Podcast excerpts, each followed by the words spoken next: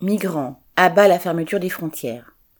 Près de 29 000 personnes auraient tenté de traverser la Manche depuis janvier sur des embarcations de fortune ou à la nage au péril de leur vie.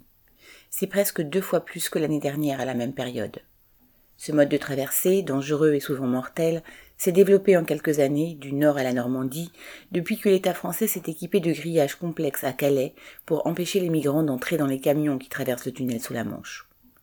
Les passeurs, qui organisent désormais les traversées en canot, se livrent une guerre féroce pour garder la main mise sur ce nouveau réseau très lucratif où la traversée coûte en moyenne 1500 euros par personne. Les camps de migrants, en plus d'être des camps de misère sans eau ni électricité, sont devenus le terrain d'affrontements armés entre passeurs qui règlent leurs comptes avec la peau des réfugiés. Au camp de Lune Plage, dans le nord, quatorze migrants ont ainsi été tués ou gravement blessés par balles en une semaine, du 1er au 7 septembre. Cette situation pourrissante est une des conséquences criminelles de la politique gouvernementale de fermeture des frontières et de la traque policière des migrants. Julie Lemay.